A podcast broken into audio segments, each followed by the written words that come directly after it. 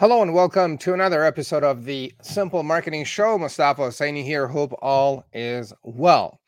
In our last episode, I started going over the recession-proof series, and during each of these micro episodes that are going to be around 5 minutes or less, I will talk about an idea and a tip to help you make your business more recession-proof, as we see and hear a lot of warnings from multiple directions and authorities and sources that a recession may be coming our way. So, and the idea is to help our business to become more recession proof so we can hopefully survive the recession if and when it happens. So in the previous episode, I talked about the fact that you should identify your target market and know who exactly you serve and specialize in serving those people, so that you become more recession-proof. Because the fact is that when you try to serve everybody and anybody, a lot of times you end up serving nobody. You might want to write that down. When you try to serve everybody and anybody, you may end up serving nobody, because it's very unclear as who you serve, right? If you cannot go up to people and say, I'm looking for anybody that needs, say, marketing, right? I don't know anybody, but I may know, for example, a 40-year-old accountant who lives in the state of California who may need some marketing help, right?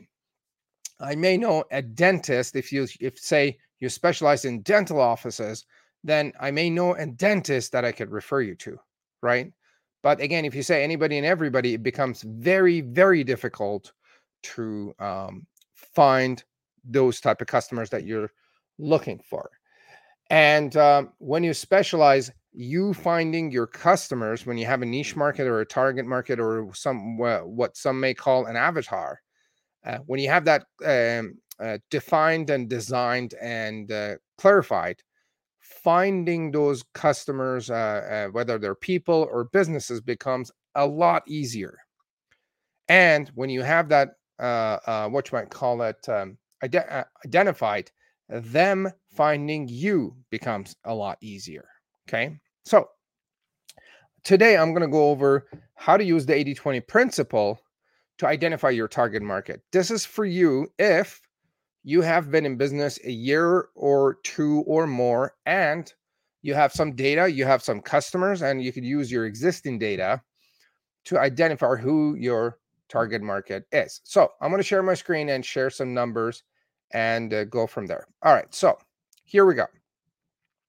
Here's an example that I have on the screen. Let me make sure that I'm sharing the right screen and that my pen is there. Okay, so in this example, on the left, we have the customers A to R.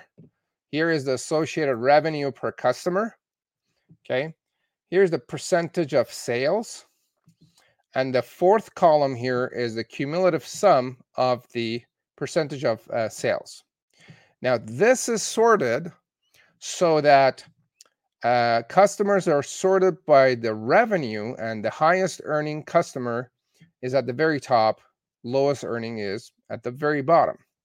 Now, when you add the cumulative percentages here, you see that the top three customers here on this example give us 83% of the sales, right?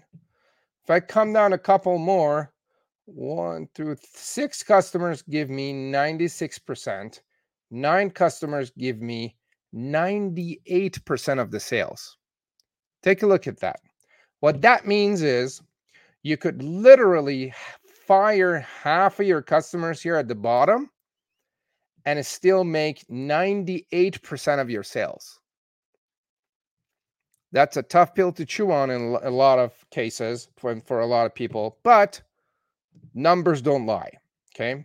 So in this example, and in actually many examples, real life examples, you could hire half of your customers and still make 98 or 99% of the sales. So going back to finding your target market, your actual target market are these people at the very top, okay? Let's take a look. So in this example, customer A gives me 53% of the sales. Customer B gives me 22%. Customer C gives me 7.5% in sales. So if I want to find more customers, it's better if, for me or you, find more customers like the ones on top of the list. Why? Because when you add or find one customer like that, it brings in 50, 20, 7, or 10% in sales versus the guys at the bottom here that are like 0.1% of the sales. And let me share with you, it is the same amount of work and headache and cost to get a customer similar to the customers to the top versus to the customers at the bottom.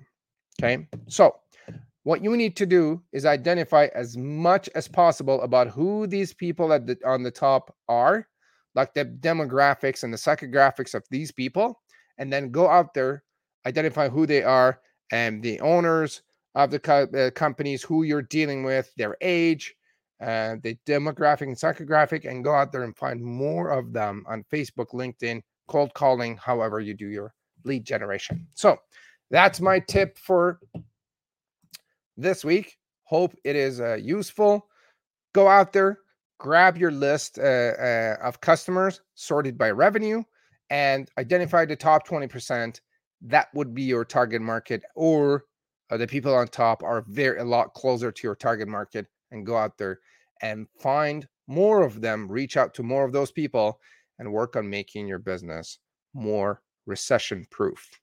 On our next episode, I'm going to talk about how to find what you must specialize in, a product or service that there is a market for, a product or a service that would make you more recession-proof. Thank you. Would love your feedback. And this episode was brought to you by Simple Retention Formula. If you would like to book more appointments and get more leads and make your business more recession-proof, we are sharing the blueprint and the step-by-step process of Simple Retention Formula that will help you book 30 appointments per month. It's that if that is something of interest to you, click on the link in the descriptions of the show or on the comments below and download it right away. Would love your feedback on what you learned from this, how you applied it, and or if that is something you've done for your business. My name is Mustafa Saini. You've been listening and watching the Simple Marketing Show, and thank you for joining me. Bye now.